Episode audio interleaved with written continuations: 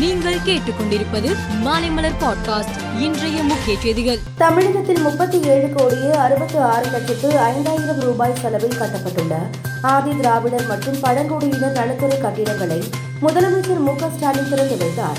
மேலும் ஆதி திராவிடர் மற்றும் பழங்குடியினர் நலத்துறைக்கென தமிழ்நாடு ஆசிரியர் தேர்வு வாரியத்தின் வாயிலாக முதுகலை பட்டதாரி ஆசிரியர் உடற்கல்வி இயக்குனர் நிலை ஒன்று கணினி பயிற்றுனர் நிலை ஒன்று ஆகிய பணியிடங்களுக்கு தேர்வு செய்யப்பட்ட நூற்று தொன்னூற்றி ஏழு நபர்களுக்கு பணி நியமன ஆணைகளை வழங்கிடும் அடையாளமாக முதலமைச்சர் மு க ஸ்டாலின் ஏழு நபர்களுக்கு பணி நியமன ஆணைகளை வழங்கினார். வடகிழக்கு பருவமழை தொடங்கி பரவலாக மழை பெய்து வரும் நிலையில் சென்னை செங்கல்பட்டு காஞ்சிபுரம் விழுப்புரம் கடலூர் மயிலாடுதுறை தஞ்சாவூர் நாகப்பட்டினம் விருதுநகர் ராமநாதபுரம் தூத்துக்குடி திருநெல்வேலி தென்காசி உட்பட பத்தொன்பது மாவட்டங்கள் மற்றும் புதுச்சேரி காரைக்கால் பகுதிகளில் இன்று ஓரிரு இடங்களில் கனமழை பெய்யக்கூடும் என்று வானிலை ஆய்வு மையம் தெரிவித்துள்ளது. வடகிழக்கு பருவமழை தீவிரமாக இருப்பதைத் தொடர்ந்து சென்னையில் தீயணைப்பு படையினர் உஷார்படுத்தப்பட்டு உள்ளனர். சென்னை மாநகர் முழுவதும் வெள்ளத்தில் சிக்குபவர்களை மீட்பதற்கு வசதியாக நாற்பது படகுகள் தயாராக உள்ளன.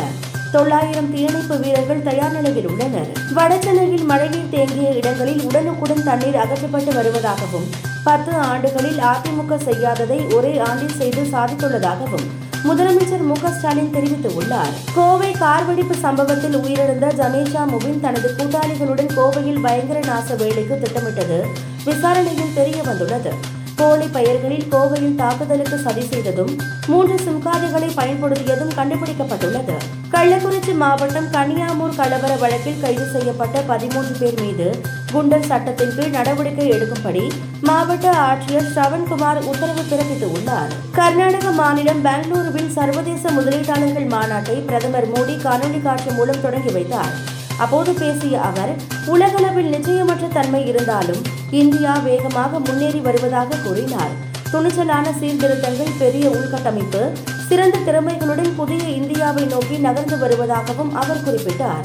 வாகன மாசுபாட்டை குறைக்க மக்கள் வீட்டில் இருந்தே வேலை எனவும் மக்கள் பொது போக்குவரத்தை பயன்படுத்த வேண்டும் எனவும் டெல்லி சுற்றுப்புற சூழல் மந்திரி கோபால் ராய் வேண்டுகோள் விடுத்துள்ளார். பல்வேறு அரசியல் தலைவர்கள் பிரபலங்கள் பயன்படுத்தும் அதிகாரப்பூர்வ ட்விட்டர் கணக்குகளில் ப்ளூடிக் வசதியை பெற மாதந்தோறும் அறுநூற்று அறுபது ரூபாய் கட்டணம் வசூல் செய்யப்பட உள்ளதாக எலான் மஸ்க் அறிவித்துள்ளார். டி டுவெண்டி உலகக்கோப்பை கிரிக்கெட் தொடரின் இன்றைய ஆட்டத்தில் நெதர்லாந்து அணி ஜிம்பாப்வே அணியை ஐந்து விக்கெட் வித்தியாசத்தில் வீழ்த்தியது.